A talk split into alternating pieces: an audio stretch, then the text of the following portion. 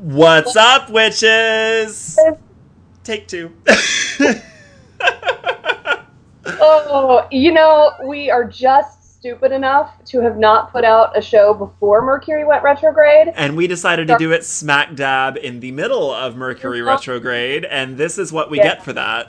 We're not smart enough to just wait until Mercury retrograde is over. I'm even burning a little Mercury retrograde candle, which evidently not really doing its job. Yeah, um, yeah. Not much.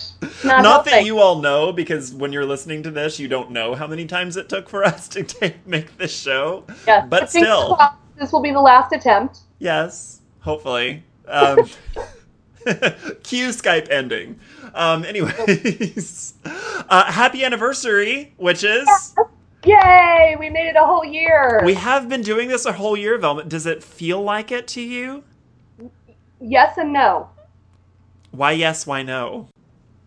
Well, because I think back and I think, yeah, we've been doing this a long time. But at the same time, it kind of doesn't feel like it. Yeah, time it- is it- weird like that. Yeah, it doesn't feel like it. I mean, like I feel I have been doing my show for quite some time, and I sure you, I'm sure you feel you like like you've been doing your show for quite some time.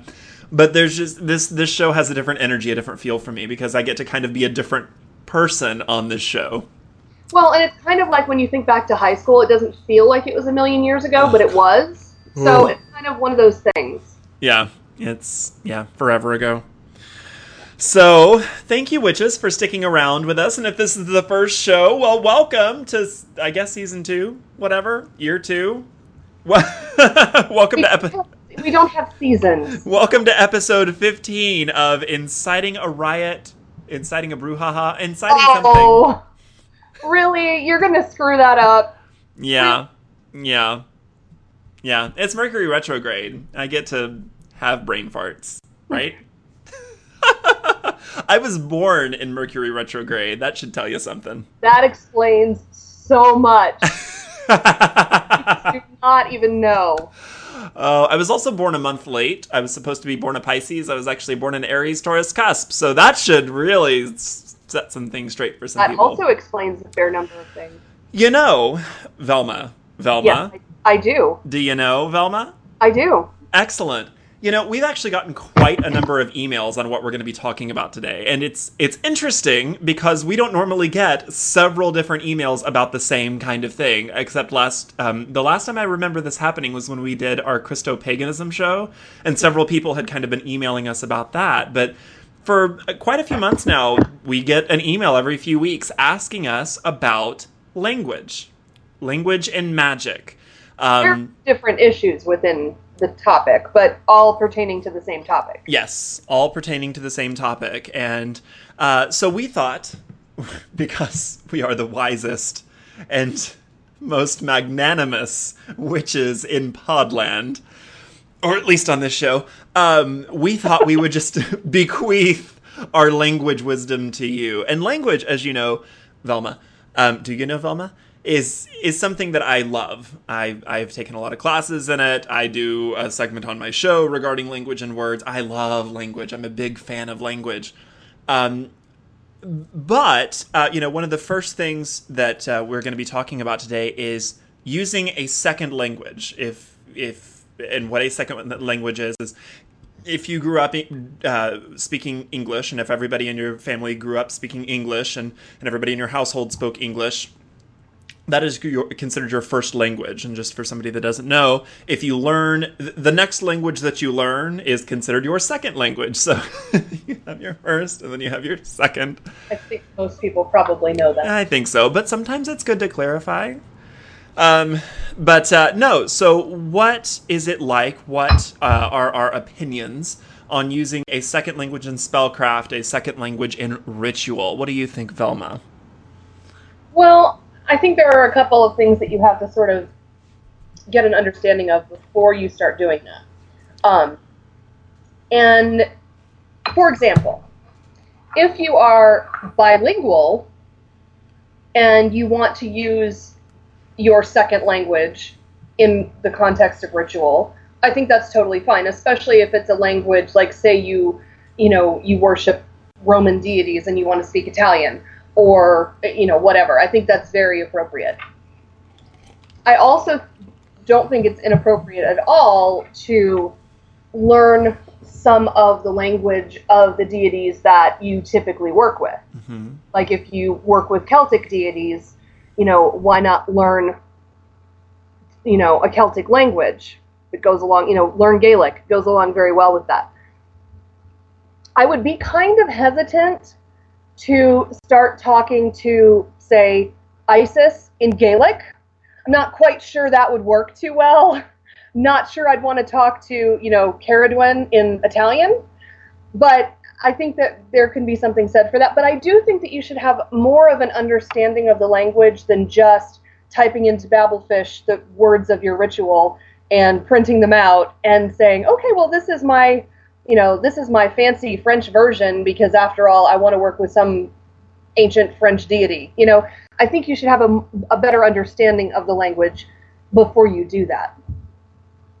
I would actually agree with that. As far as doing um, rituals in a second language, I think, and and for me, I think of ritual, uh, uh, ritual, you know, where I am communing or praying or praising or asking, you know, where I'm working with the divine, where I'm, I'm, you know, not supplicating myself, but where I'm working with the divine.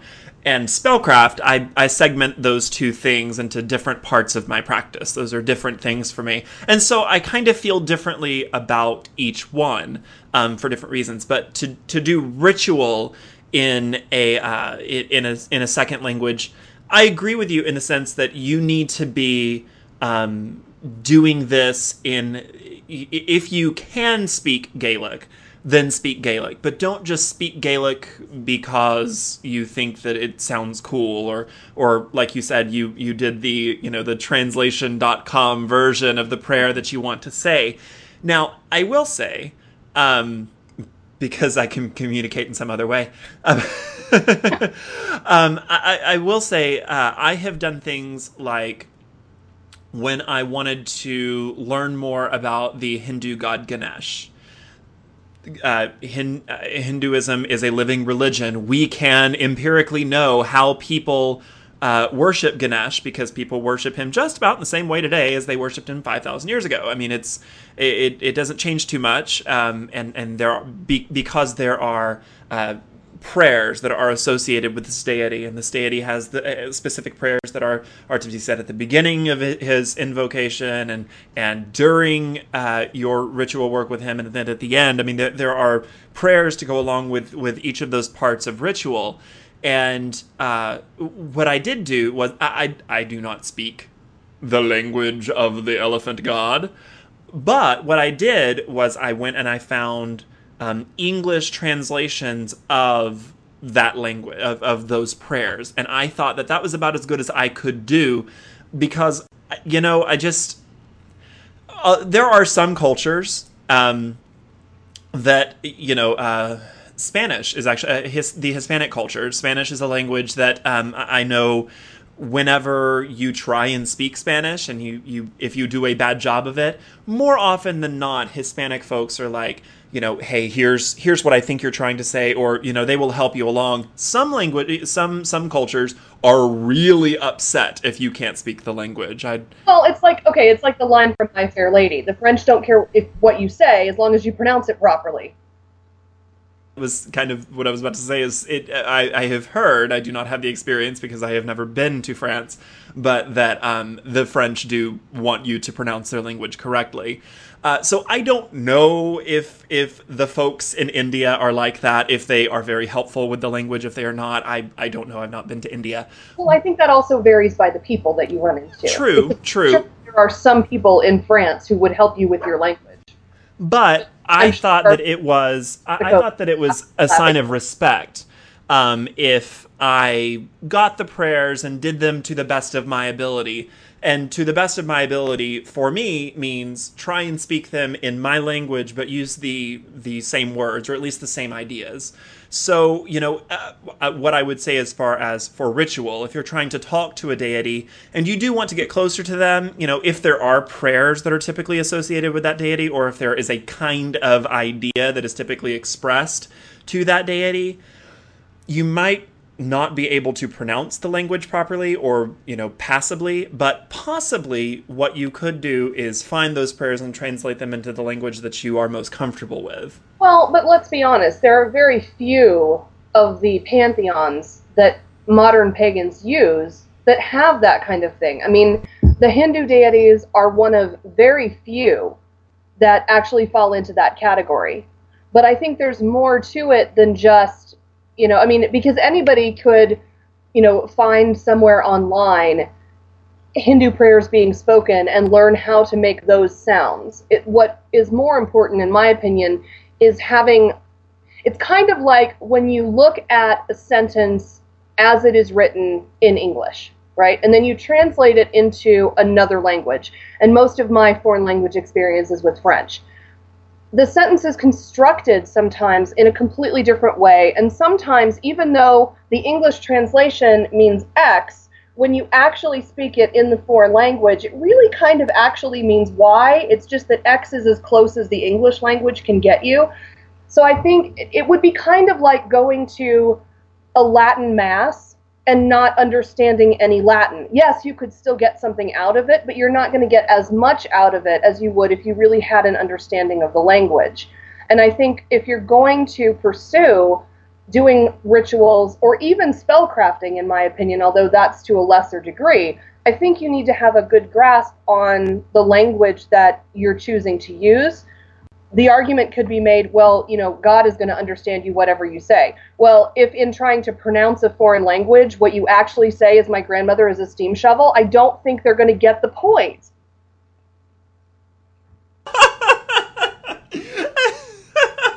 it's true. I think that was one of the only things my sister took, took Russian in high school, and I think that was the only thing that she actually successfully managed to say that that was pronounced properly, but it wasn't what she was trying to say. You know, you have a real potential for getting what you want really screwed up when you're trying to do you know a foreign language especially if you're not familiar with it. Well and that's that's very true. And um, there there and i have gotten some emails uh, about this on my show especially since i've kind of talked about misappropriation of deities a lot.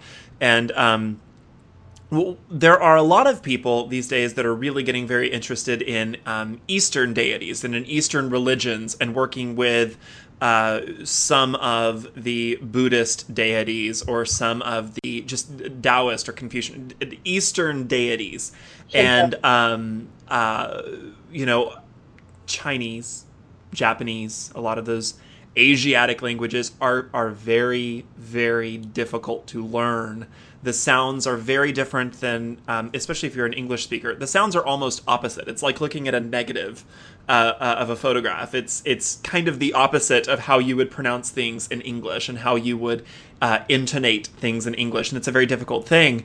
Um, and I would say, and I think this is a good place to uh, enter this argument, which I'm, I'm sure will become a a very beaten up dead horse very quickly in this episode, but um, the idea of distractions. If you trying to speak this second language is more of a distraction during ritual or your spellcraft than it is a help or it is enriching your experience, then don't do it.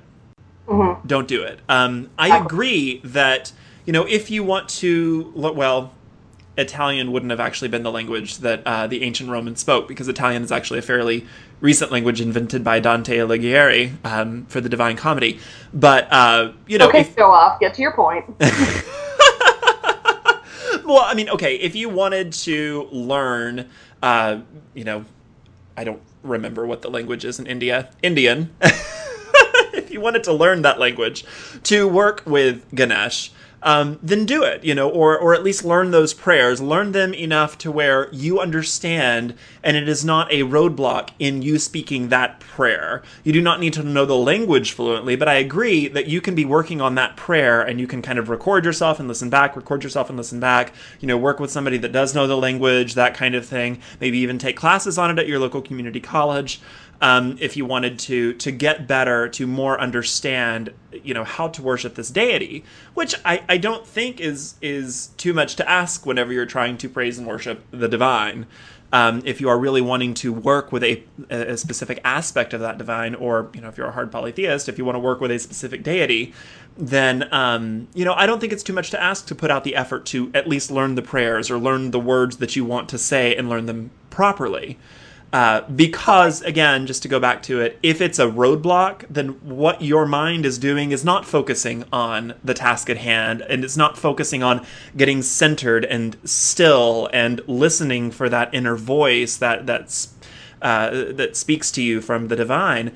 It, it's trying to figure out okay now am i supposed to now pronounce this with a rolled r or a hard r or a soft what but at the same time if you are mexican and Spanish is your first language and you have a tie to Ceridwen, that doesn't mean that you can't speak Spanish when speaking to her.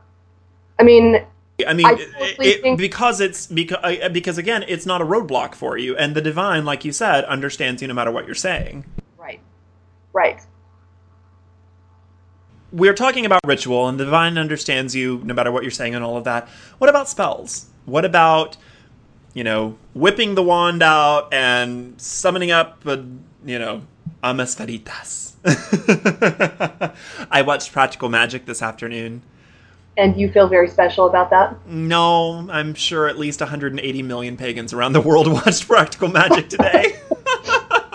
That's entirely possible. Possibly. Although I, I did not. Um, it's been a while since I've seen that movie. It's a good movie. It's, it is a good. I've seen it a, a time and time again. I practically could recite it for I'm you. I'm sure we could. I get to I, I get to be Sandra Bullock. Oh, okay. I I would rather be Nicole Kidman. Okay, excellent. I knew I liked you. um, but what about speaking another language and spells? I mean, other than the mental roadblock of trying to pronounce it correctly, you know. Okay, so we're in Buffy, and we're trying to help Buffy, and you go to the book and the book has the spell in Latin, and you say the spell in Latin and it works the first time. Does real magic work that way? I mean, okay, other than the it works the first time thing, but does real magic work in the open up the book and read the the words and it it's doing something?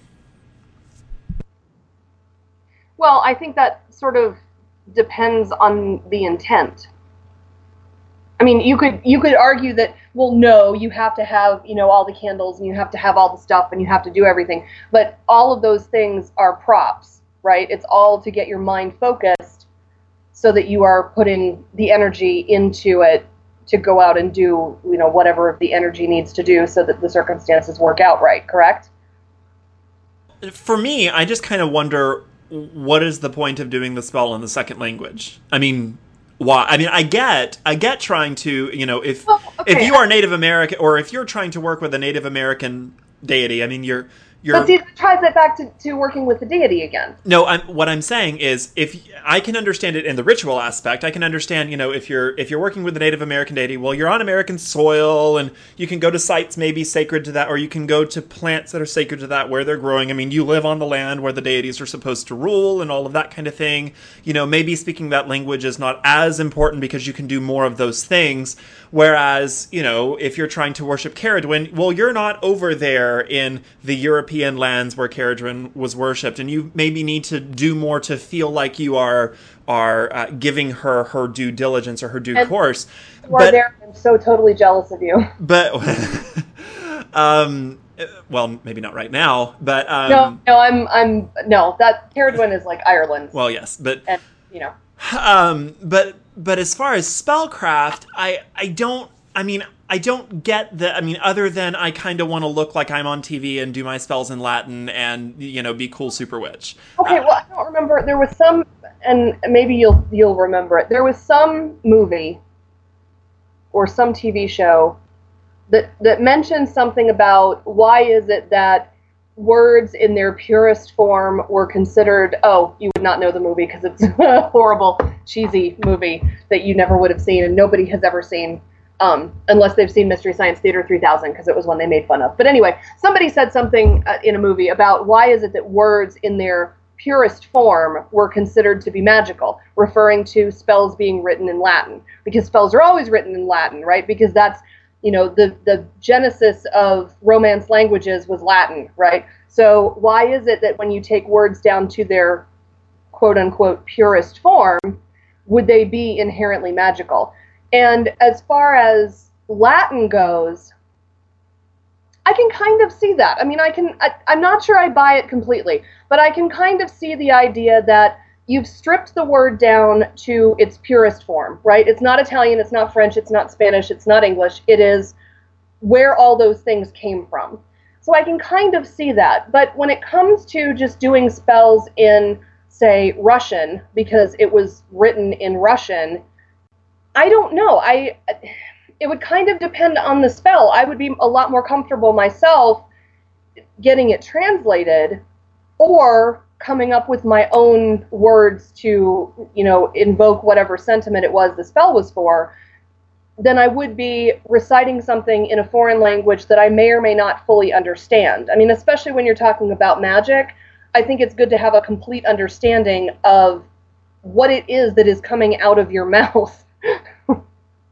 I can say that to that point now I don't I don't know that I've seen that movie but I do know what you're talking about in the stripping um, spells down to their most ba- or stripping words down to their most basic form. I have seen that on movies and TV shows and stuff. That's that's a fairly common theme in in you know magical shows.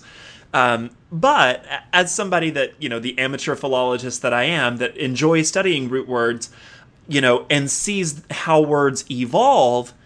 I can totally get behind somebody wanting to go back and say, okay, well, what is a different word for cloud? Because even the word cloud these days doesn't always mean the white fluffy thing up in the sky that brings us rain. Um, you know, now it's a digital term, and and there's a cloud of information, or there's a cloud of data, or there's a cloud of well, storage space, or you know, somebody has a cloud of negativity around them, or exactly. you know, something like that. And so, you know, it's like going back and you know for example, because I happen to know a lot of these words just right off the top of my head, um, if you're doing a love spell, well, what kind of love spell are you doing? And you could go back and you can possibly use, and, and these are Greek words, but um, these are considered more of the, the truer words of love. You know, are you doing agape love? Are you doing that unconditional love that is said to be the uh, only the kind of love that, that the divine can give? So are you doing something that has an unconditional, eternal uh, ness to it, an infiniteness? Um, to it? Are you doing something that's just a friendship kind of love? Are you doing something that's this kind of love or that kind of love? And using those words, there's like seven or eight of them. Um, and, you know, I can understand in that context saying, okay, I am doing a, a this kind of love. Um, spell and it is exactly for this kind of love because I can see how it might take away some of that be careful what it is you say taboo in magic because there's a lot of you know i uh, oh classic example that I, I read in like a 17 magazine a million years ago when they did one of their hey it's halloween let's interview a witch mm-hmm. uh, spells and it was they were interviewing some teenage witch and and she said uh, uh, you know, well, I did this spell to get closer to a boy in class, and then that next week, the teacher moved his, you know, the teacher rearranged the classroom, and he was now sitting next to me, which, you know, and then she went back and she said, well, what I actually said in my spell was, I want to be closer to him and maybe and and i realize that this is kind of a, a, fluffy example but you know maybe it would take out some of that well maybe i need to be really careful about what i say and really stressing about the words that i'm using and trying to see every avenue about how this could be taken by whatever magical force executes the spell for us. Um, and and maybe you know if you're that kind of person that wants to be very literal about it i can understand going back to the root of a word. Where did that word originate and what are you really trying to say? Well and that leads to an interesting question. How important are the the actual words? Because i mean there's a lot of of focus and i mean i myself do it. I i concentrate more on the intent and yes, I want the words to be appropriate, but I don't I don't think the universe is always completely literal. don't either. Um, but some people are. And if you are one of those kinds of people, then I think that it might help you to, you know, open up Webster's or go to uh, m-w.com and you can look up the word that, that you're wanting to use and it will give you the origin of that word and you can go back and look up those words and Ety Online, etymonline.com um, is a great online source for quick and dirty uh, etymology. And there's all sorts of, of uh, good books out there.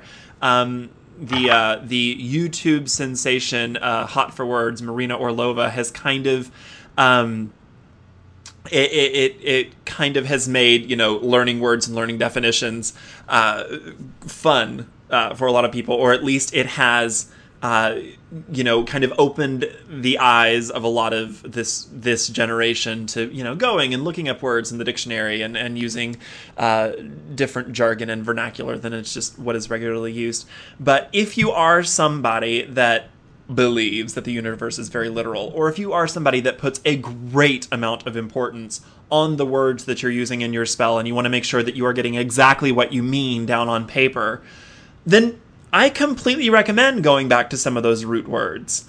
Um, of course, then you kind of get into the problem of, well, maybe the root word is Greek for love, but you're also wanting to, I don't know, use, uh, you're doing a candle spell, and so you're saying, when I ignite this flame, well, the root word for the word fire is Latin. So you're mixing Latin and Greek, and then you get into that whole debacle, but that's a whole different can of worms. well, that's why I typically think that it's a lot easier to just do things in your own language and not worry about it.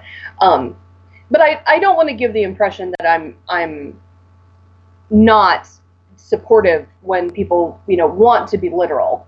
I think that that can be a good thing. I think it depends on the situation. I think it depends on what the spell is for, and uh, you know, I mean, there, magic is a very complex subject, and I think there's a lot of different ways to look at things depending on the circumstances.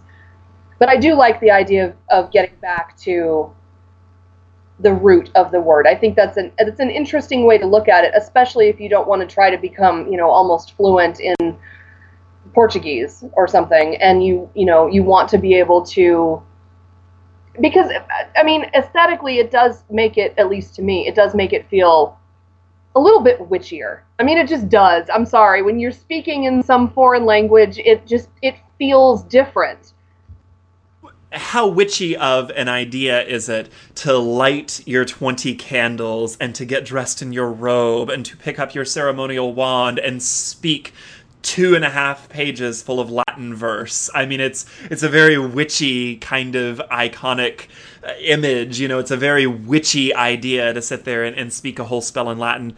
Personally, um, the best I've ever done is there have been times when I have spoken things in Spanish because I I I'm not quite fluent. I wouldn't say it's a second language for me, but I know a hell of a lot more Spanish than a lot of people that I know. So, um, you know, I, I I accidentally minored in it in college. it was one of those things. Oh, I minored in this thing. Um, but uh, said, I mean, there are words in Spanish that don't really translate into English completely accurately. Like you can get the gist of it, but it's not really the same thing. That's really true. There, there are there are a lot of times whenever, and and it is for uh, a lot of the times emotions and descriptive words. You know, you might find a word that means sad, but it's not sad in the way we think of sad. It's it's more of a a lamentation, an empathy kind of thing, you know. But but you know, if you were to translate it out, the the Spanish to English dictionary says, "Oh, this word means sad." But that's also the problem that you get whenever you even trying to speak English.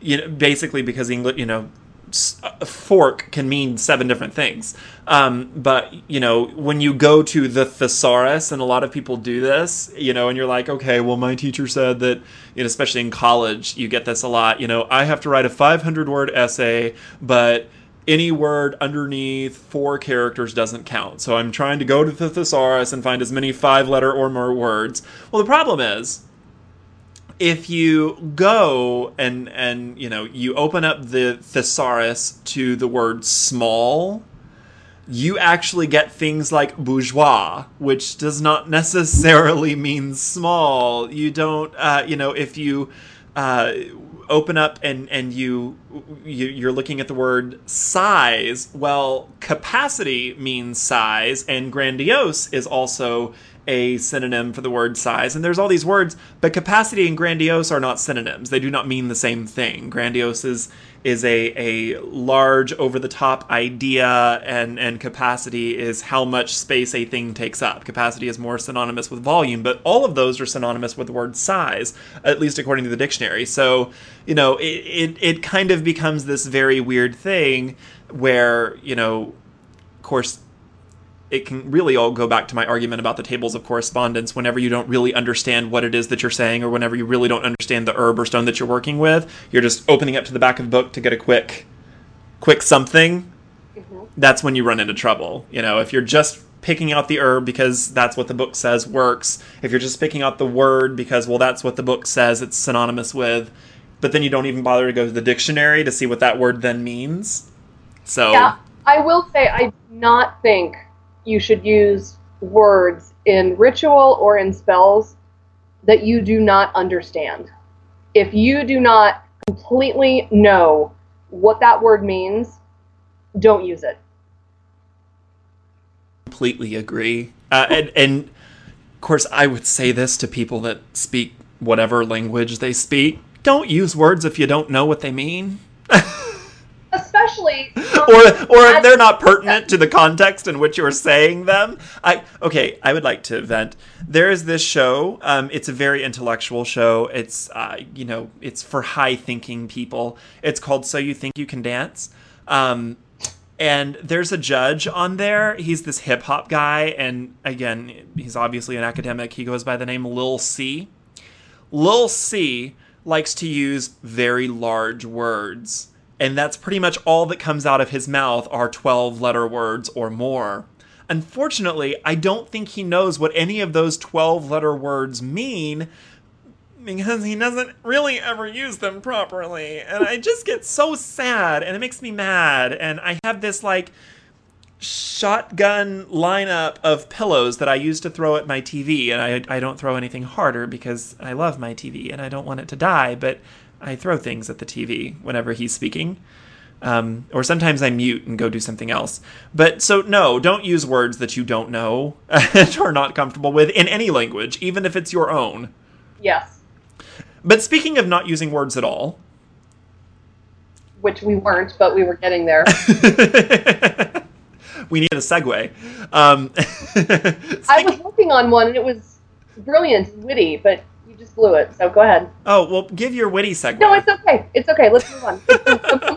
the moment is ruined. It's okay. Let's just move on. Speaking of not using words at all, we've also gotten questions about when not to use words or, you know, silent spells, thinking spells, and not saying things out loud.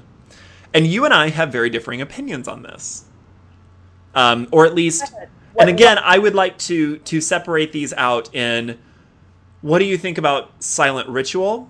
And what do you think about silent spells? Okay, go ahead. Usually I ask the question, you answer, then I answer. Okay. Um, it's well, gonna, I'm switching things up. Oh, sweet mother. Okay. Well, as far as well, really either of them. Um, I think that it is a more effective thing for most people to speak their spells and speak their rituals. Um, simply because uh, the you you can obviously commune with the divine and speak to the divine. Air quotes here. Speak to the divine. Uh, with just your thoughts because you know i think thinking at the divine possibly they they understand what you're thinking supposedly they know all but um I I think that most people maybe can't focus on it or don't focus enough on getting that internal quiet uh, that is required to to focus and to really focus on the language, the words that you're using. For a lot of people, you need at least some kind of repetition. You need that mantra, that chant. You need to be able to intone something to get to that center and that still point uh, of, of focus, either for communing with the divine or focusing your energy into a specific intent. Um, I, I, there are obvious exceptions. I mean, you know, Buddhist monks, monks all really around the world, do a lot of their communing with the divine in silence. But they have decade, they have a whole lifetime of experience doing that, and they have have years and years and years of practice, daily practice, where all they do all day long is practice being silent and communing with the divine. And most of us, most of us do not have that kind of time to truly devote to getting that kind of stillness and that kind of focus. Well, I think that it's important to have a sufficient level of focus. I think I, am not sure I agree with you in in the sense that you have to devote years of practice to it to be able to do it. I think it kind of changes on a moment to moment basis. I mean, there are some times when it's very for, very easy for me to sit down and have a very very clear mind it doesn't happen a lot, but it does happen, you know, where you can just, I mean, you're just in that mindset, you can just sit down and you are focused. Your mind is calm and it's everything is very clear. But I will agree with you that I think it's very difficult most of the time for most people. Um, and I think that having words to say is a good way for people who generally we don't have to have a mental capacity to be able to solely focus on one thing. And as technology develops, multitasking is something that most people do almost all the time when they're awake. And I think that that does sort of diminish our ability to get into that very calm centered mindset where we can completely focus on one thing. Excuse me. But I do also think that language is very important. Um, because not only is it a way of focusing, but it's also a way of expelling that energy. Um, because when you speak, you create sound, air comes out of your mouth, you are letting all of that energy and that intent by vocalizing it, you're getting it out of your system into the universe.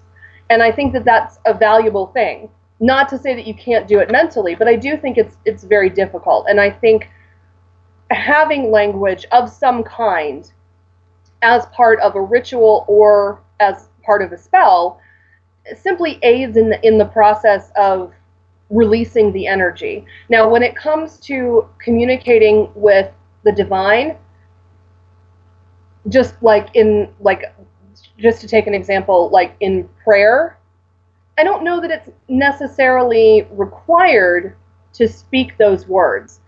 But I do think that you're right in saying that it, you need a sort of sense of calm and the ability to be focused on what you're doing. But I, I don't I don't necessarily think that you have to pray out loud.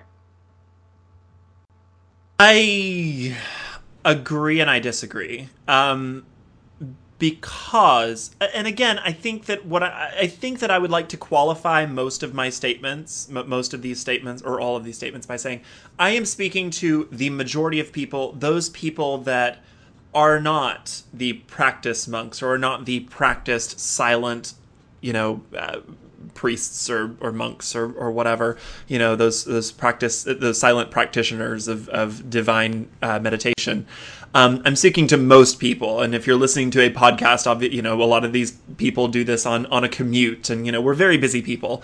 So I, I, I am speaking to those people specifically, and when I say that we have a lot of fleeting thoughts, we have a lot of of thoughts that come in and out you know and how many times have you thought you know oh god i wish that person would die or oh god you know I, I, I hate myself or God, blah blah blah.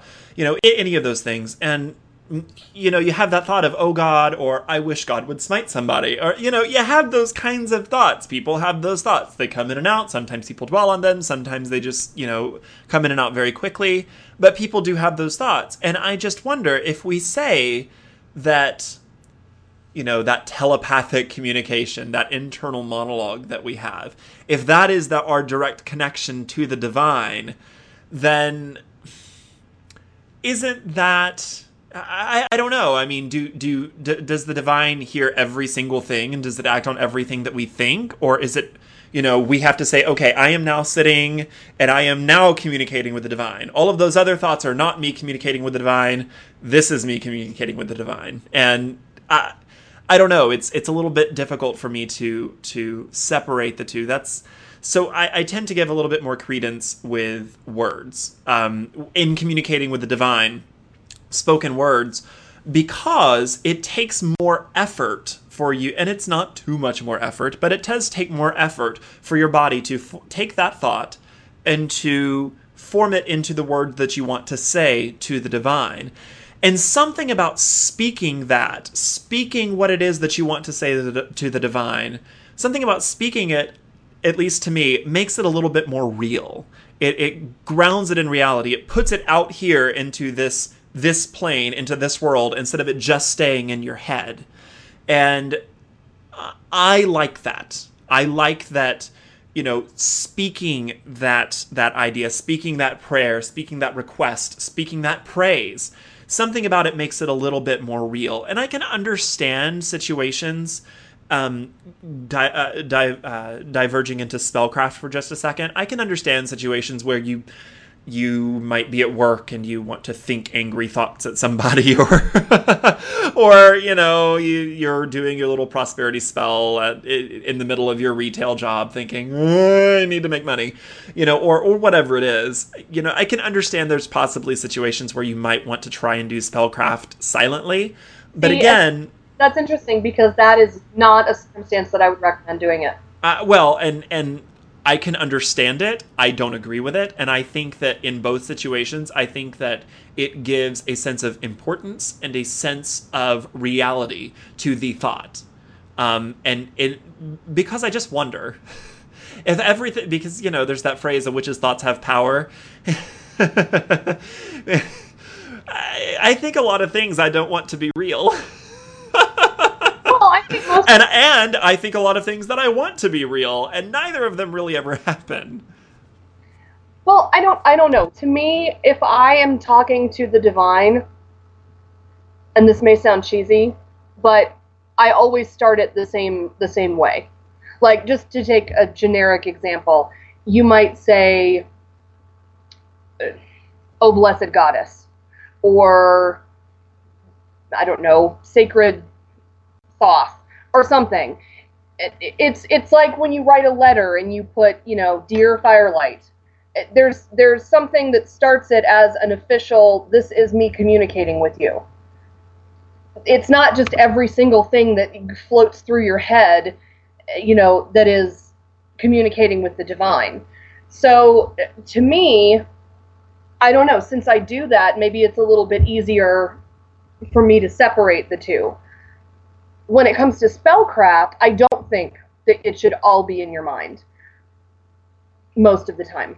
Um, but the reason that I say that is because spellcraft to me requires a great deal more focus on a specific thing than communicating with the divine. Because it, I don't know, to me, it's kind of like, you know, dear goddess thank you for all of the things that you've brought into my life. Thank you for you know the the bounty on my table and you know my back hurts. So if you could help clear that up that would be fantastic. Hey thanks. Bye. I love you. Mwah. and it is a focused intent but it's not you're, you're not trying to channel a significant amount of energy to a specific thing for a specific result I don't know. To me, it's very different. I I just I I would not recommend spell casting, especially not when you're starting out, being all in your mind. I think that having the added focus of thinking about what you're saying and putting emphasis in different places, you know, the way that you pronounce words, where you put the emphasis in the sentence, whether it rhymes or not. These are all things that can be very beneficial to getting that energy directed in a very specific location as opposed to talking to a deity in a general sense. There are times when you would do so okay. So you are for one and not for the other. I, I just want to because I, I am. My point was I don't really I I like spoken rituals and spoken spells. You like silent rituals and spoken spells?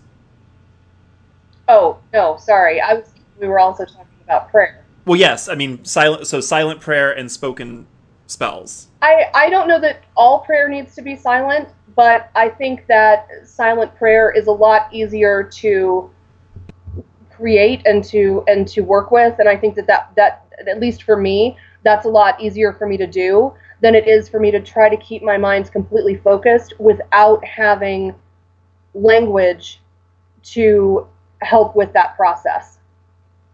So both of us seem to uh, err on the side of spoken spellcraft. What are some situations that we think would merit um, silent spellcraft? Just for the person that is going to do it, how would they go about doing that and doing it effectively?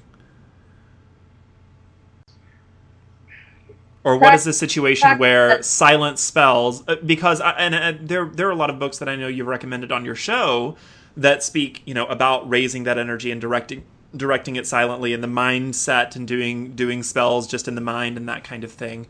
Isn't this kind of one of those situations where you are doing that silent energy work or whatever? It is. I think it's a very good skill to acquire, but it's it's difficult. It's it uh, to me anyway. It's more difficult to do that kind of thing silently. Um, I am much more likely to sort of mutter something under my breath than I am to do something completely in my in my mind. Um, I mean, there have been times, you know, like as you're walking down the hall at work to your job interview, that you might be, you know, going over a little mantra in your mind over and over and over again. And I guess that could be considered a form of, of word magic, of, of spellcraft, just using words. But I think, I think the situation, and this is probably because I live by myself, I'm not at risk of other people overhearing me and having a big issue with it. I am much more comfortable intoning what it is that I'm that I'm trying to do when it comes to spellcraft and ritual. Um, I typically do speak prayers. I mean, I there's no reason really that I have that I need to stay silent. But there are also times when I just sh- sort of shut up and I'm having a very focused moment and I talk to my deities in my head. And it kind of depends. I actually have this loophole because for me, spellcraft. It, I did this this show on um, color correspondence, sort of the the difference between using white candles and black candles, and what I had said there was that. Um, you know, possibly we need to rethink our ideas of using black candles because black absorbs the energy of, of colors and white reflects that and it's it's gotten me to think about spellcraft in general and using that energy and whatever that energy is that we are raising and, and focusing and sending off and I've I've kind of started to think about it in that your spell needs to be in the world that you're wanting to affect. If you're wanting to affect your inner self, if you're wanting to change your emotions or something, I don't know that I have a problem with you doing some internal mantra. If you are trying to make yourself change a smoking habit or a something like that, I don't know that I have a problem with your mantra, your spell, your daily affirmation, your whatever it is, your power thought being a power thought and being in your head because your head is the part that needs to be changed. You know, the idea, the addiction that you have. So, you know, I I think that that is a very pertinent thing. But I think that if you're wanting to affect the outside world, then that's where you need to be sending that energy. You need to be getting it out of your body, which is again why I'm I'm more an advocate for spoken spells. But I do recognize that there are times when it is not quite possible to speak your spells. Um, you might be at work and you might be currently working with someone that is driving you up the wall and you are about to beat them over the head with, oh, I don't know, let's say an 80 pound piece of filled luggage, just hypothetically speaking. Just a random example. Random example, you might want to beat your boss over the head with the nearest blunt object. And there might be times when, yes, you can be doing that internal calm me down, calm me down, calm me down mantra, but you may also want to affect that other person, you know, calm you down or change your behavior. And I can respect and understand that there are some times when you might not be able to verbally speak those spells, but I do still think you need to get it out of you. So one of my loopholes has been, and some of my earliest spells were drawing things or writing things down. And that's different from writing it down to record it in your book of shadows because you are intending it to be different. You're not just writing it down to record it, you're writing it down to get it out of your body and get it into this physical world. And writing down that spell and possibly you know carrying that with you around your place of business your residence your wherever and using that as your spell using it possibly as a talisman to create this change in this physical world getting it out of your body. Um, and if you can't run off to the bathroom or if you can't go into a corner and speak something silently or else you'll look like a nut i have found it quite effective in my personal practice to grab a piece of notebook paper, you know, go grab a little pad of paper, find a post it note, and write down your intent or write down your spell. It doesn't have to rhyme in that moment. In fact, it's probably better if you're not trying to sit there and consciously think, okay, I want to do a spell and blah blah blah blah blah. If your intent or your in, uh, if your need right then, write down your need. If your need right then is to get away from a person, or if your need right then is to, you know, do something, if it is essential right then, write down that need. You know, distance from X, or uh, you know, more business for self, or whatever um, you know, if if write down that intention and write down that need immediately and get it out of your body and and let that magic take effect in this physical plane. But I do also think, I mean, when you were talking about having a mantra or you know something like that, having an affirmation or something, I don't know. I think that it's I, I think the moments of mental clarity that we experience are few and far between. And for something like that, even if it's something that you're working on internally, being able to stay focused on a single thought for 10 seconds is damn hard. It's really, really hard to be completely and totally focused on a mantra or an affirmation sometimes even long enough to finish the sentence because our minds go so fast. I mean, you know, in in the space of a second, you can think of every animal that you saw over the weekend at the zoo. They all sort of flash through your mind really, really fast, and it's very difficult to stay focused. Now, I'm not saying that that focus isn't something that you should strive for and that you should work on, and that that would be a really good skill to have because I mean that's part of the point of meditation is being able to clear your mind or stay focused on one thought for an extended period of time. But I think for a lot of people it's very difficult and having an affirmation that you can't think all the way through without thinking 20 other things at the same time is not going to be as effective as focusing on it and clearly stating it because while you are speaking you are also focusing on the words that you are saying and that's not to say that you are always completely focused every time you speak, but I think it's a lot easier to stay focused if you are speaking the words that you're thinking. I don't know. To me, it's just it, that just makes more sense to me. Um, there is another kind of idea or caveat to the writing down the spell and getting it out of you. Um, this is where learning symbols um, or runes or you know some other easily drawn uh, thing comes in very handy, and you can uh, you know if you are again wanting somebody to leave you alone, say, and, and you know I'm just I think of something that you would urgently need to do spell work for. You know, you are wanting somebody to leave you alone.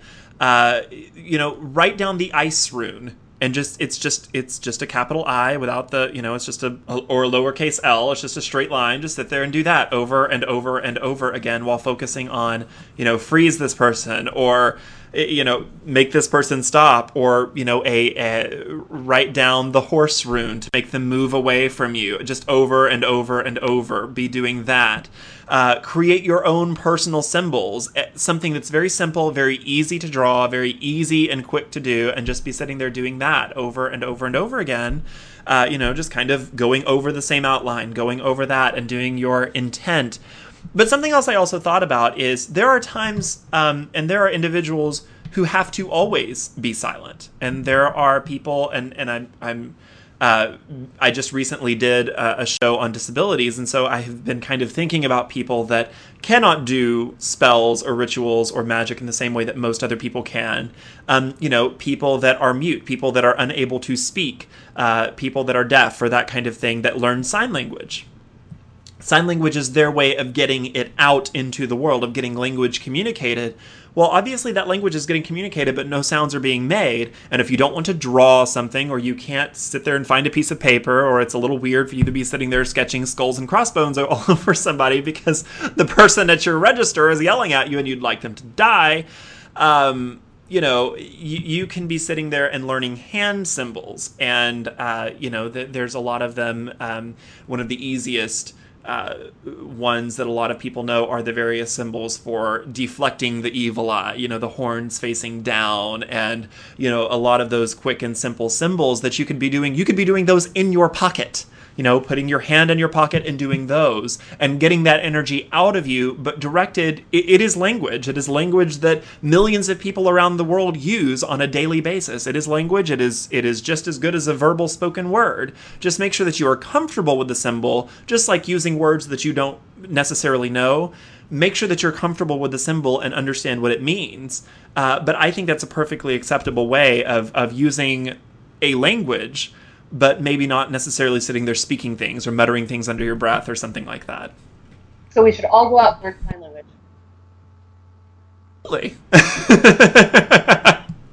If nothing else, you you should learn the alphabet because you never know when that's going to come in handy. That that comes in handy a lot.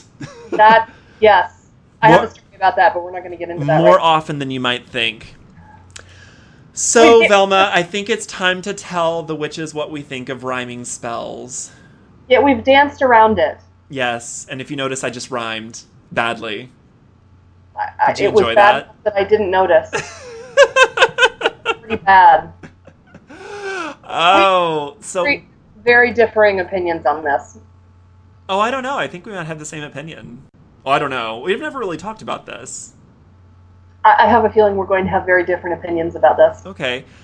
Well, in your opinion, should or well, maybe not should. Do your most of your spells rhyme?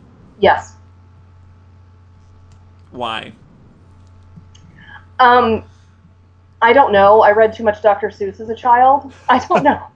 I don't know. I, I like it. I, I studied music for years and years and years and years, all the way through, like from five until like 21. And I am very comfortable with the rhythm of speech and having a consistent rhythm throughout things. To me, it helps to build energy. Um, it helps you to, in my opinion, to stay focused. Um, it, in my opinion, does make things a little bit easier to remember. Um, so I totally prefer to have spells rhyme. Now, ritual is kind of a different thing. I like my circle casts to rhyme, but like for example, if you're doing a, a ritual for a sabbat, I like the circle casting to rhyme, you know, the calling of the quarters, and I generally like the deity invocation to rhyme, although not always. But then there's usually other things in the body of the ritual, like you know a statement of what the what the holiday is about, and you know maybe some kind of invocation or some you know drawing down the moon during an esbat or something like that. And I don't necessarily think that that has to rhyme because that's more just about I don't know. To me, that's more sort of the beauty of free form speech I mean, I, I, don't think if you are actually, you know, channeling the divine, that the divine speaks like Dr. Seuss.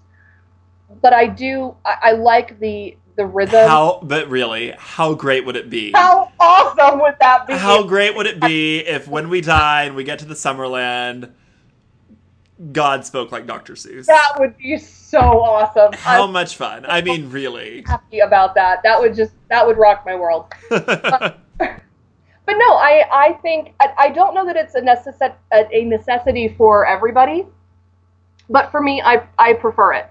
I prefer to have things rhyme. Iambic pentameter is my friend. And to be fair, in iambic pentameter, in iambic pentameter, not all the phrases rhyme. Uh, in if you're talking about Chaucer, they rhyme. If you're talking about Shakespeare, they don't. Um, but uh, the the pentameters. I'm to have this discussion with you. I don't know. Um, but anyways, no. The uh, I. I'm sorry, Sophia Catherine. I'm sorry. I'm gonna admit. Most spells in my Book of Shadows rhyme. And the reason I'm kind of ashamed to admit that is because I have gotten emails, and, and the reason I apologize to Sophia Catherine is because uh, she actually sent me an email saying, please do a book of spells because I'm really tired of reading rhyming spells. I think they all sound silly. Most of mine rhyme. I have a lot that don't, but most of them do.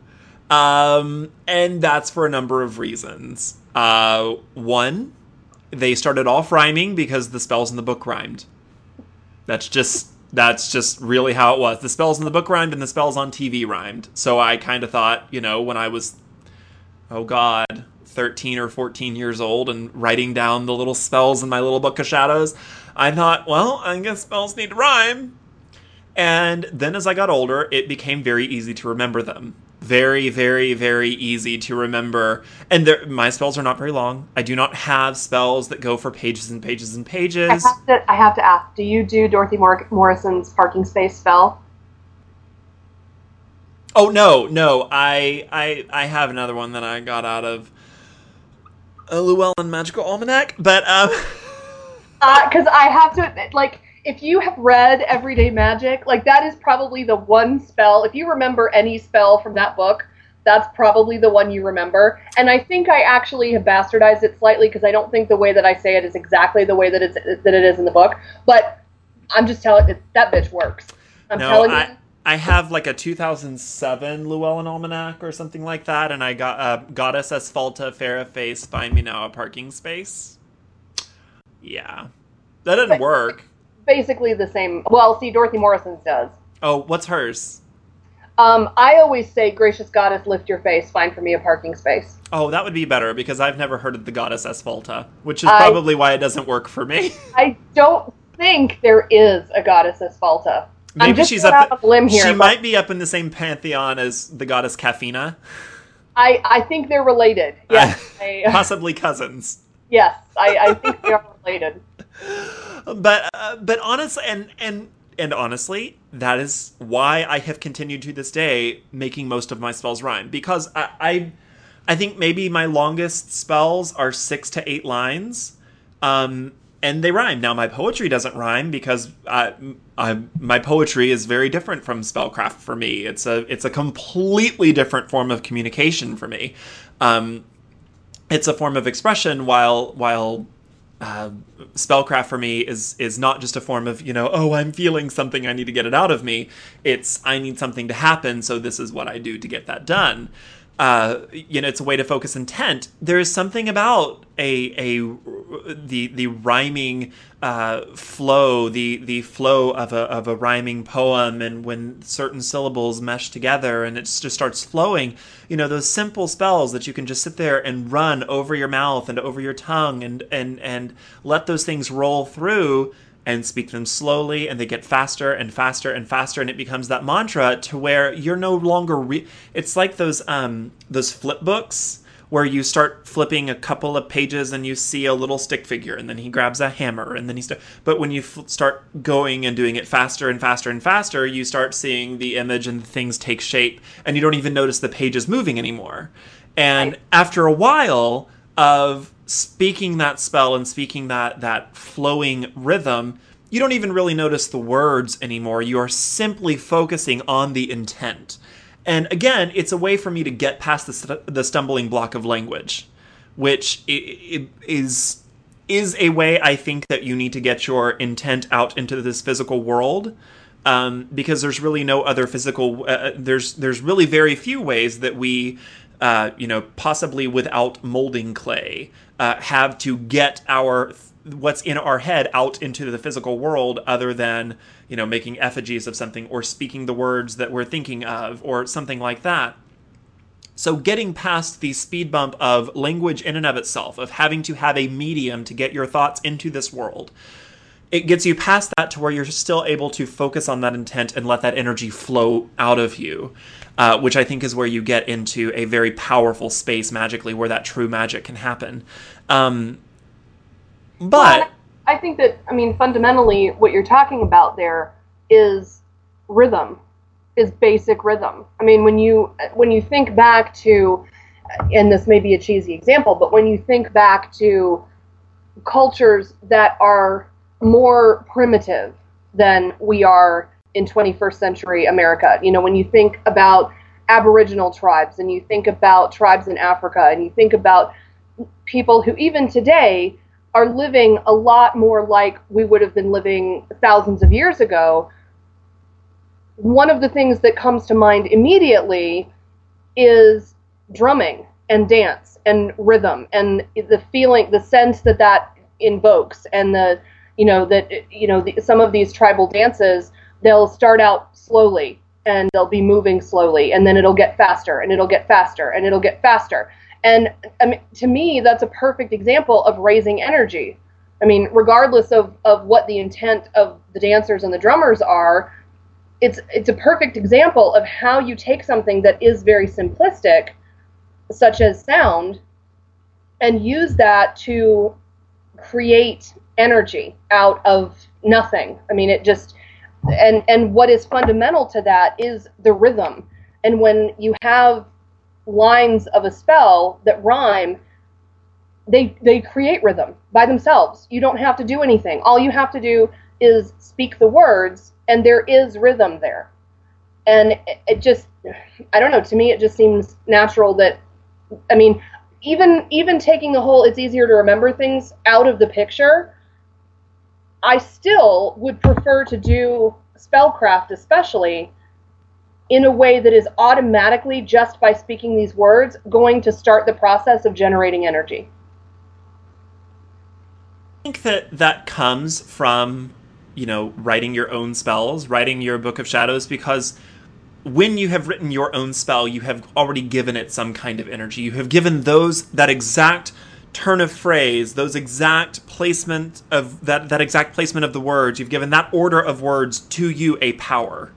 Mm-hmm. And to you, that means that when I say this word with this word with this word with this word, and I rhyme it with this next line and I do this, I have mentally, and maybe that's part of the psychology of magic, is that when I have turned to this page in my Book of Shadows and I begin reading these words, my mind is already summoning up whatever energy it is, energy Q, and getting that ready to be sent out. I mean, and and possibly I think that, and and that's one of the very important things I think that that you need to be writing your own spells. You need to be.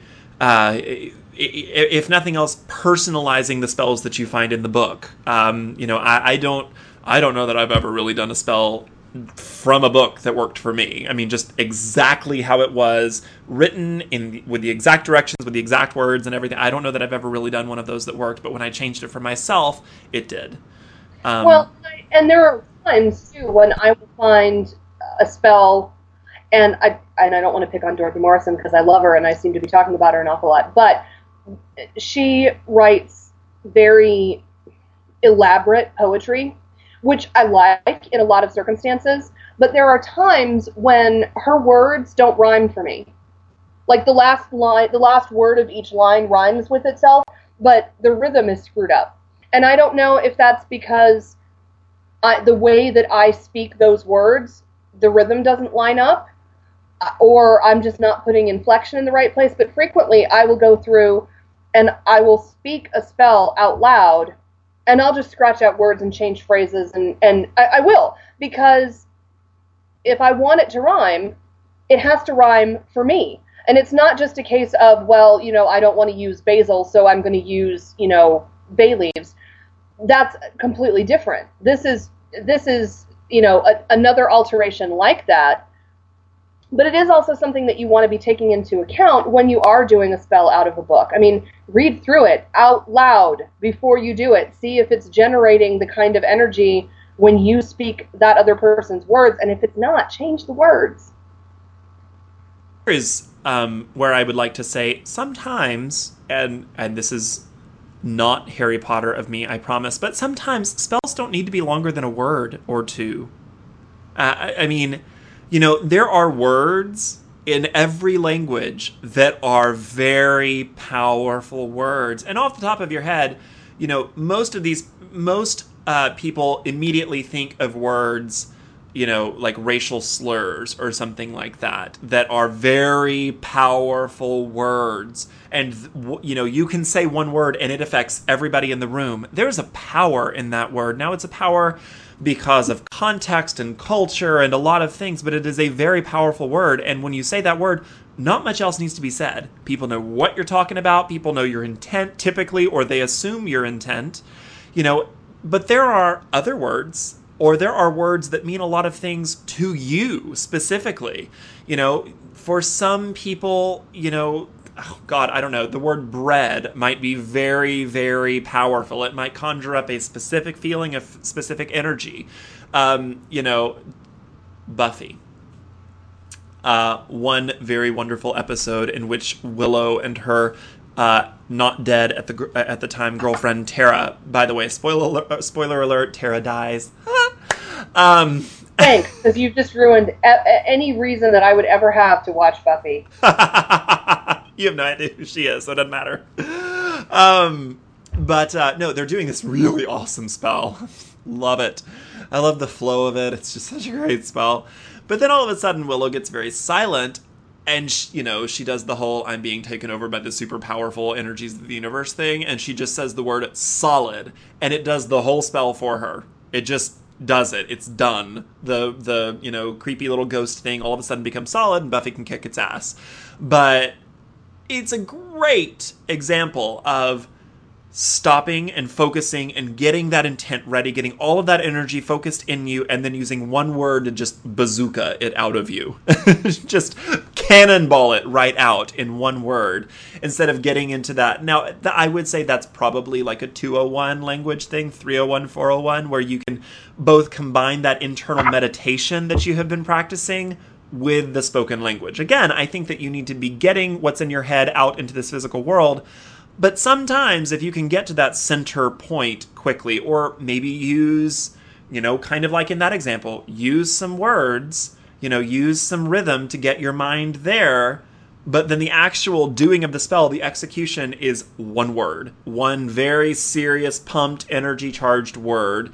Um, and maybe that would work for you really uh, uh, in spellcraft and using language and things like that it really is about what does it for you what gets energy q cocked and loaded and ready to go. Yeah i don't i don't know if i agree that just one word can be a spell. Well obviously you've never been to hogwarts. I don't know. I, the only one that i can think of that's only one word is expelliarmus. A long enough word that it makes up for the fact that it's just one word. I don't know. I, I think that I mean, I guess I can see the potential for it becoming something that, that you can do, but it, it, I don't know, in my opinion, it would be incredibly advanced. Probably because typically the things that you do spellcasting for are so elaborate that it would be very difficult to completely release specific energy about a given situation by using just one word. I mean, yes, in the case of trying to make a, a ghost solid, okay, fine, solid would work. But I mean, if you're trying to do healing work for your grandmother, or you're trying to uh, create a sense of self confidence in yourself because you have some big event going on, or you're trying to get a promotion at work, or you need money because your car has a flat tire, or some. I mean, most of the things that generally you think of doing spellcasting for are very elaborate scenarios. It's not. It's not. Oh well, you know, I just want general healing. Usually, there's a specific reason that you would be doing a healing spell. Well, but And I think- I, am just, I'm just, just. But isn't the point? Uh, I mean, okay, you're doing a spell for your your sick grandmother. What are you wanting the spell to do? To heal my sick grandmother. Okay, I understand. So you're wanting to heal her. Yes, so couldn't I- you say yes, heal okay. her or heal you or heal Nana or whatever?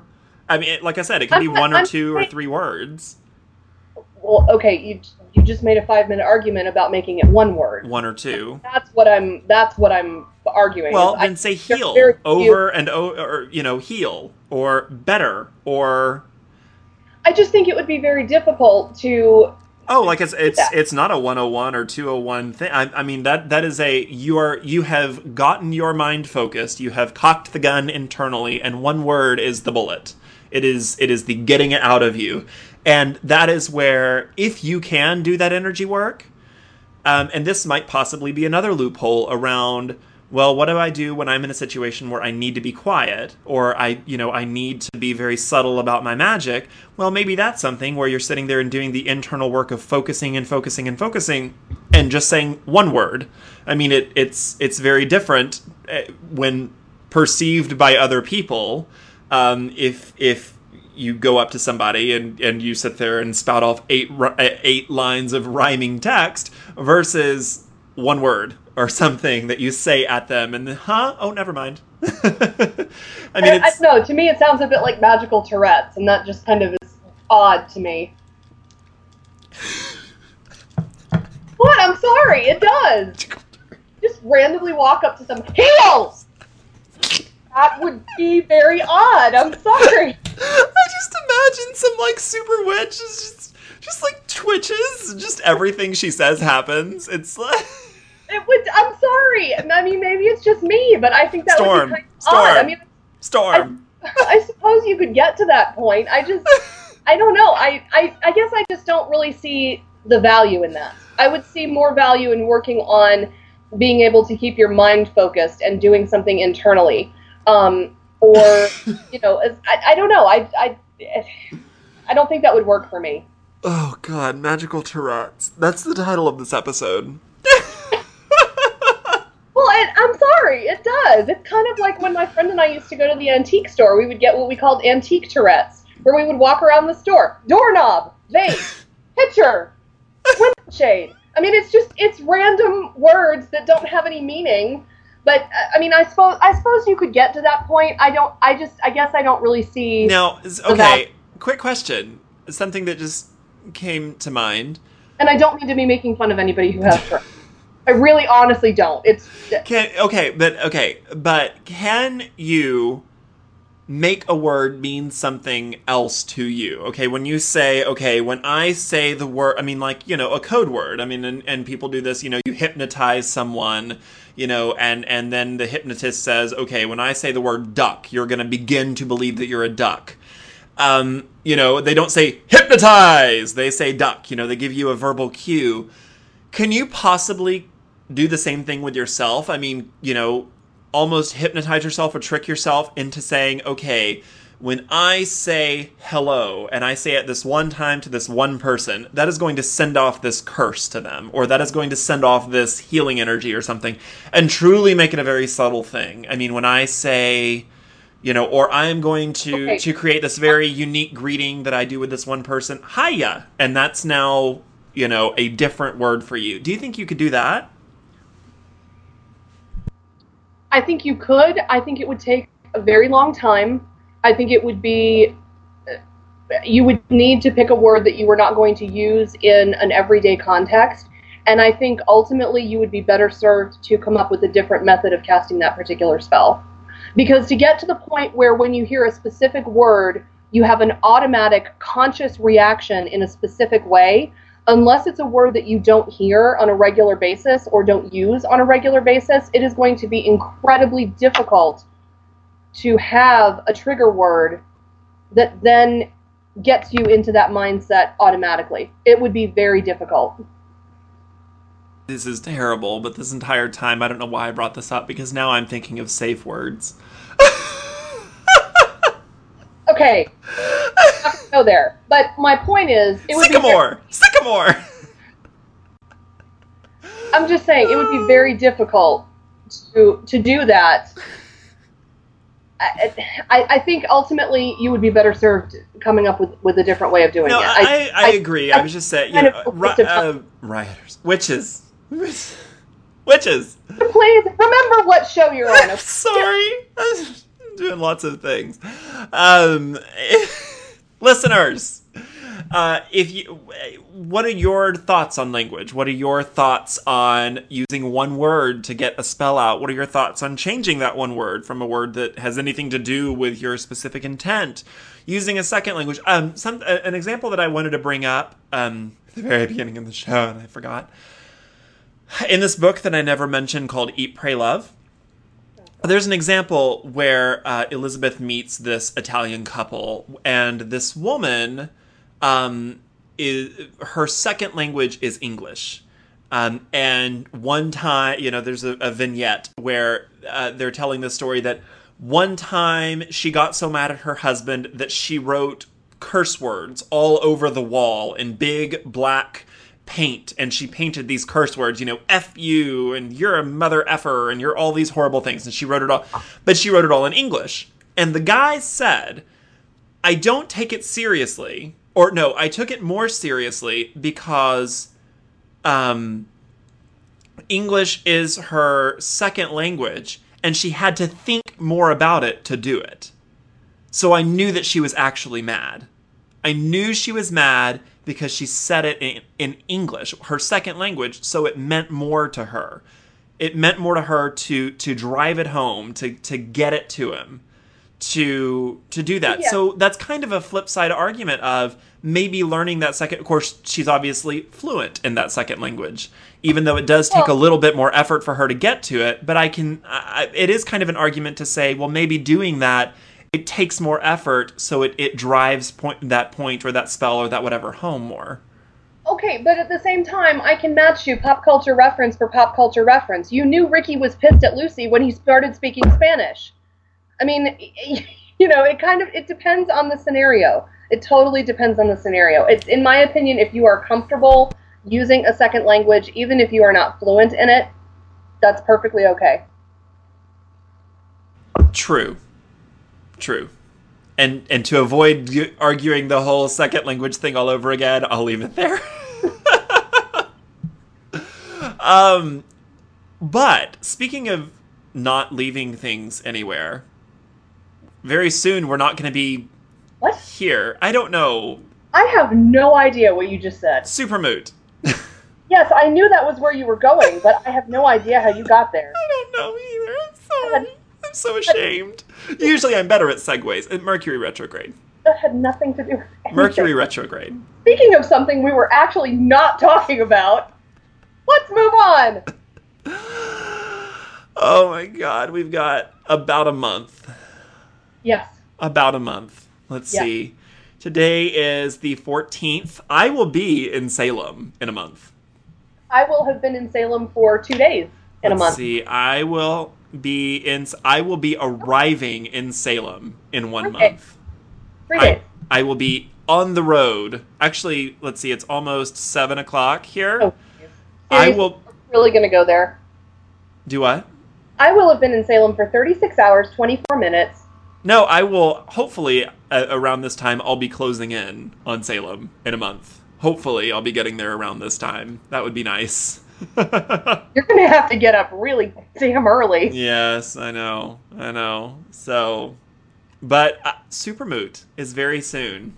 Yes, it is. And, I'm very excited. And I'm hoping that all of you little witches and brujas and rioters and all the other people out there are very excited. And I hope that you're coming. Yes, we we all hope that you're coming. It's going to be so much fun. It's going to be so much fun. Absolutely so much fun. Um, let's see. We do have a confirmed list of the podcasters attending. So if you Yeah. are a fan of this show or Velma's show or my show or any of these shows and you would like to meet the people behind the microphone, please come. Uh, they are Velma Nightshade. Woohoo! I'm so excited to meet her. Oh my god, I'm so excited. I'm going to throw a cream pie on her face. Um, Oh, you better not. I'll lick it off, I promise. Uh, Fire Lyte um, from Inciting a Oh God, that just makes it worse. I know, that's why I'm going to do it. Uh, Jillian from Iron Pawaka Radio. I love Jillian. I had such a fun time with Jillian last year, and I cannot wait to see her again. Um. I am kind of fanboying out about Araya Sphinx. hmm I hope that my brain can take conversation with her because she is very smart. She is she is very smart, and I look forward to watching the two of you talk to each other. Oh no, I'm just going to sit there in awe, I'm sure. So and- I, I really want to watch you two discuss something, and I want to see whose brain explodes first. It, it- it will be mine. I'm telling you right now, it will be mine. Um, Scarlett, who was at last year's uh, Supermoot, she is a return guest along with Jillian. Um, Scarlett from a lakefront pagan voice is making the voyage out uh, to see all of us. Uh, another new one this year, Saturn Dark Darkhope, Pennies in the Well, our first Canadian. Hooray! Woohoo! But not our last Canadian. No, not our last Canadian. Uh, we do have our hosts, or some of our hosts, uh, Christian Day and Lori Bruno from Hex Education will be there. Well, obviously, Yes. Whether you love them or hate them, they'll be there for you to meet. they will be there. Please don't throw things on them. Um, and Velma, I know that you're excited about the next one. I am. I'm so giddy. Oh my God, Who is it? Peter Paddon's coming. Oh God, she. I, you know, I cannot even like seriously. Honest to God, I emailed him the invitation, and I thought there is no way because he's like in California, and he's not he's not going to want to come because this is just a little podunk thing. We're all nobodies, and he's actually like written books and taught classes, and like you know he. I mean, let's be honest. Of all of the podcasters, he's the biggest name. I mean, he really is. And I was like, this is not going to happen. It, he's not going to go. Like five minutes later, I get an email back from him. We're so excited. We can't wait to come. And I swear to God, I fangirl squeed. I really did. I went, oh my God! It was really bad. And now every time you text message me, that's going to be the sound my phone makes. I'm very sorry for you because that would be a really obnoxious sound. Oh goodness. Uh, so yes, Peter Pan is coming, and he's teaching a class. But we'll get to that in just a second. We'll we'll Yes. get to what we're doing and when we're doing it in just a second. Uh, Peter Paddon, um, Sonoran Green, a new podcaster this year. He just started his show um, early in 2011 from Yep. Pagan in Portland. Very cool. Um, then there's this show I don't know that any of you have heard about. Uh, it's a it's a little show. They haven't been doing this very long, uh, so you know it's just kind of one of those things. Come meet them. You might you know make a new friend or whatever. Uh, these folks, Majo, oh, stop it. Maj, Sparrow, Sparrow. Sparrow from the Wigglian Way. The. Wigglian Nation is arriving in Massachusetts. Mojo and Sparrow are next Canadians. I think our, our last Canadians as well. Yeah. They, they, yes, they are last Canadians. Yes. But by no means are they the least. No. Um, Mojo and Sparrow, of the Wigglian, I am I am very excited. Yes. I'm very As excited. am I. I mean, year one was cool, but year one didn't have Mojo and Sparrow. I am very excited for everybody who's coming. I am very excited for everybody who's coming. I am excited because we are getting both podcasters from this next show, New World Witchery. Mhm. Cory- Both of them.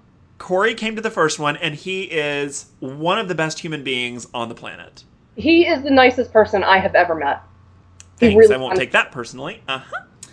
Um, but his co-hostess Laine is coming this year. You will not see her because she'll be under the invisibility cloak uh, of of no picture taking. So you will not actually see what Laine Well, looks like. only- the only way to see Laine is to be there because she will not be in any of the pictures. if you want to see what Laine looks like, Mhm.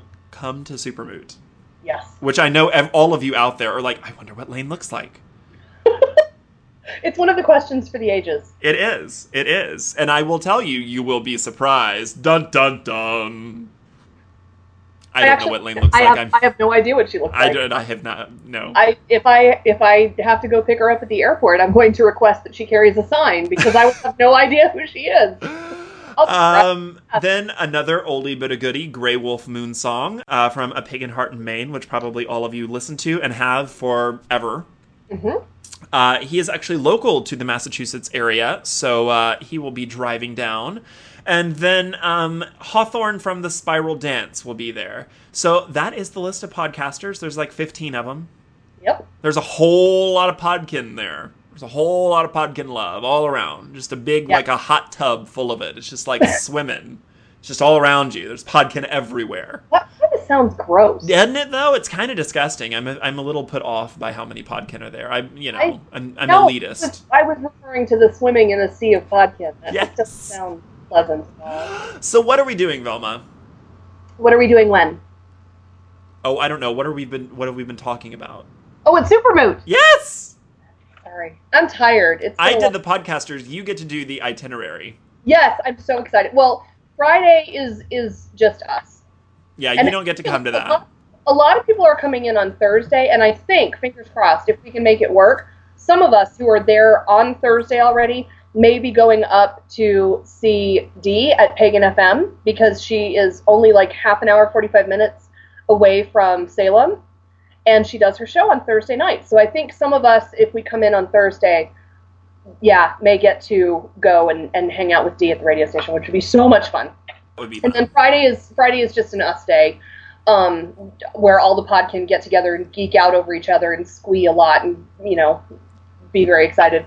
Um, and then on Friday we are going to be at Omen. Saturday. Saturday. God, I told you I'm tired. On Saturday, Saturday we will be at Omen, which is one of Christian Day's shops right on Essex Street, the main drag in Salem, uh, for a meet and greet, which means you can come and meet us and greet us and all that good stuff and hang out with us and ask questions and pick our brains and have a good time with us from 11 to 1 at Omen. And then we'll probably head out, grab some lunch with whoever wants to go with us. So, you know, huge entourage of people all descending on some poor restaurant in the middle of Salem. We haven't figured that out yet. But Sorry Oh. in advance to whatever restaurant. You you will get a very large group of, of very big headed podkin at that point that have just come out from the one time a year when they get to feel very famous. Yeah. So- it's going to be a lot of fun. But but if you are there, if you are there, you are absolutely invited to come with us for lunch, and that's totally fine. Um, and then in the afternoon, from three to six, that was one of my favorite parts from last year because there are people that drive a long way. I mean, there are people that we hear are coming from California. I mean, there are people that are coming from all around. I mean, people from Canada, people from all around North America coming to this thing. And we're really, I mean, you know, it, it's they're they're not going to be there on Friday. That's going to be for us. And you know the the whole Saturday morning. I mean, they're really only coming in to see. uh, We're we're only there for a few hours, and so it was it was really a, a great pleasure for me to see you know to see them get to see us, and for us to get to see them. But for them to then come and and be with us at lunch, and you know we took pictures and we talked, and well, and we went to a couple. I mean, we drove all the way across town last year. Yeah. To go to a couple other witchy shops in the Chicago area, and we had you know listeners tagging along. they I mean, came right had, along like, with us, and that was so much fun. like four or five cars, all trying to keep up with you, who, by the way, you drive like a bat out of hell. And I'm very glad that I now have GPS because I'm trying to keep up with you at 90 miles an hour driving down Wacker Drive in the middle of rush hour in the rain. Thank you. Not doing that again, ever. Laine But will Laine will be there this year, so I am told the weather will be under control, or at least that is what Cory has led us to believe. I hope so. And of course, Salem, uh, the the witchy areas of Salem, they're all walkable. So there will be no caravan of six cars driving all over because every Aww. Yeah, no, you don't get to do that again. Sorry. Um, Darn. yeah, no. Um, but then in the afternoon on Saturday from is it three to six, I believe, I thought it was at four. Four to six. Somewhere I, I, in the afternoon on that Saturday. I need to I need to look it up because I need to have the exact right thing to say here. I don't want to I don't want to say the wrong Uh, three to six. three to six. See, that's what I thought. Yes. Um, Peter Paddon is going to be doing a class at Omen. They have a classroom space in the back that is invocation and the art of ritual possession, which I'm completely stoked about, not just because I think he's brilliant, but also because I think the subject is incredibly interesting. You can actually go ahead and get tickets for that. Space is limited. I don't I, I have not seen the classroom at Omen, so I'm not sure exactly how many people it can hold, but I don't think it's a ton. At least seven hundred. No, I think it's more like 30 or 40. So if you want to get into that class, And half of those are Podkin folks, so just FYI. I know. Speaking of which, have you bought your ticket yet? No. You better do it quick or there won't be one left for you. There will be, I promise. I will I will go. I will get to go. Well, I know that I know you're going to go. You need to go ahead and buy your ticket. I didn't realize that Omen's phone number starts 666. It does. And uh, I bet Christian loves that. well, and according to well there's a I mean that's one of the phone number prefixes in that area. That's just how it is. I'm just saying, just from what little I know of Christian Day, I bet he loves that. Probably so. It's one of yeah. his favorite things. Although I don't think Hex's number does start with 666, which is kind of too bad because it's more appropriate for Hex. But anyway, um, but yes, he's going to be doing this class, and it, to me, it sounds like it's going to be very, very interesting. I will be there. Probably. I wonder if there if this is going to be a class with examples, because that would be cool. I don't know. Like you know, if we're I- actually going to watch somebody get possessed, that would be fun. somehow I I doubt it. I don't know. I am going to volunteer Velma for the ritual possession. No, no, I'm very no. Mm-mm. But I'm gonna pick like a gay male deity. Let's see. Hmm. Actually, hey witches, why don't you tweet me with, and we'll do hashtag Velma possession. So that hashtag Velma possession.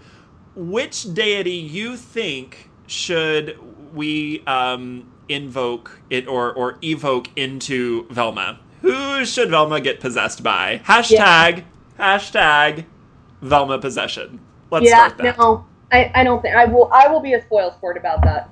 I am not. No, sorry. We'll sit you down, and we'll sit you down in the middle of the of the hexagram with the with the pentacle, no, see, I, I don't I don't volunteer for things the like in, that. I- I invoking don't. triangles, and the, the high No, I- ceremonial stuff. No, I don't. I don't think so. But I will be there, and I will probably be taking notes, and I will be very, very interested in that. Um, and then Saturday night, we'll just, you know, after the class, we'll just sort of be hanging out in Salem until we decide we're going to either go back to the hotel or Yeah, there's there's no big plans for Saturday night, so again, it's just a day where you you We're can tag hang out. along with us. yeah, we're just going to hang out, and then eventually we will go off and go to our secret hideout, hideout, and uh, we'll we'll probably end up being there until the stores all close, just because you know it's Salem, it's cool, it's a lot of fun. And then on Sunday we're going to, or at least the plan is, we're going to go to Eastern Massachusetts Pagan Pride Day, which is about 20 to 30 minutes, I think, um, sort of northwest of Salem. It's in Bradley Palmer State Park. And I don't know yet because they have not updated their website yet of because generally they have like little classes, workshop type things. They also have various entertainment. They have a bunch of vendors. They have I mean it appears to I be I know of one entertainer that we get to I meet. know, I'm so excited because one of the performers this year is going to be Kellianna. Yay! I'm so excited. Oh my god, I'm I'm telling you because I'm such a fan. I will probably be doing a lot of this with my hands and and a lot Yeah. of like hyperventilating and going, "Oh my god, oh my god, oh my god, oh my god." You'll be fanning yourself with your jazz hands. I will be. I will be Uh-huh, fanning yeah. myself with my jazz hands. I'll be doing a lot of this. Oh my god, I'm so excited. I just get giddy just thinking about it. I'm very excited. it's going to be so much fun, and we have no idea who else is going to be there or No, I have no idea. because they have not updated their website yet, and the event is a month away, and it's kind of driving me crazy. that But, but I did get an email from Kellianna, and she is very excited to meet us all. She she she's like, "Oh, I can't wait to meet you all. I'm such a fan." Blah blah blah. And I was like, I mean, it's just kind of cool when somebody that you're a fan of. It's like when you and I first started talking. It's really cool when somebody that you're a fan of is also a fan of you. Yes, That's so cool. it's very cool. It is And very cool. It has totally worn off with the two of us. Now, yeah. Hey! Witch! Um, I'm just saying, I am no longer giddy witch, witch, you're witch. Um, no, uh, but I will say, if you want to meet all 15 podcasters, do not wait until Sunday to, to come meet us somewhere. I mean, obviously, you know, unless you absolutely have to. Uh, but There are a couple of people who are not going to be able to go to that. There are a couple of people that will not be there um, on Sunday. So if you want to meet everyone, be there on Saturday at Yeah. at Omen. yes. Yes. Uh, let's see. Cory won't be there. There are a couple of people going home that day. There are a couple of people that that you know are just in for just kind of Saturday and that kind of thing. So stop in. Stop in on Saturday uh, from eleven to one. Definitely, especially if you're in the area and can only stop by for a little bit. Make Saturday the day you want to come. And we should probably point out that the Saturday we're referring to is Saturday, September 17th. Saturday, September 17th. Yes, that is Yeah. the day. Saturday, September 17th and 18th are days where podcaster podcast listeners can meet the podcasters. Yeah. Um, the whole weekend is is something that you know we're all going to be around, and maybe who knows? There are people that are staying Monday and, and throughout, so maybe around Salem you'll see a few other people, and you can say hi if you happen to know what they Yeah. look like. I have no idea what anybody's doing. I'm leaving Monday morning, so Oh, I, if I'm, I'm leaving either very late Sunday night or early Monday morning. I know that I, I have given myself Monday to come back and, and relax. So, you know, who knows? But, um, You yeah, so, Sunday. you have to stay Sunday night. You have to you have to stay around for breakfast on Monday morning, because I know where you live, and I will come and beat you on my way home. mm-hmm, right. Okay. So, anyways, now that we're done with the empty threat portion of the podcast, Please, I think that's a show. I I hope that's a show. I hope that's a show because that's all the show you're getting from us. Well, we've been talking for an hour and a half. Yes. Um, so happy anniversary, witches. Yes, thank Thanks you for sticking with us for a year and making this this a worthwhile endeavor. And thank you so much for keeping those emails coming. Um, and thank you so much for letting us know that you listen to us and, and that you like us. So it's kind of nice. And I will personally say that I do enjoy the fact that I get emails sometimes that say, you know what? I used to hate you, and then I listened to your show with Velma, and now I don't hate you as much. So it's nice to know that you know it's changing people's perceptions it's changing minds and lives and we're really getting out there and doing the good work of changing my image. Which Yeah, is really what this is all about. Yeah, because everything is all about you.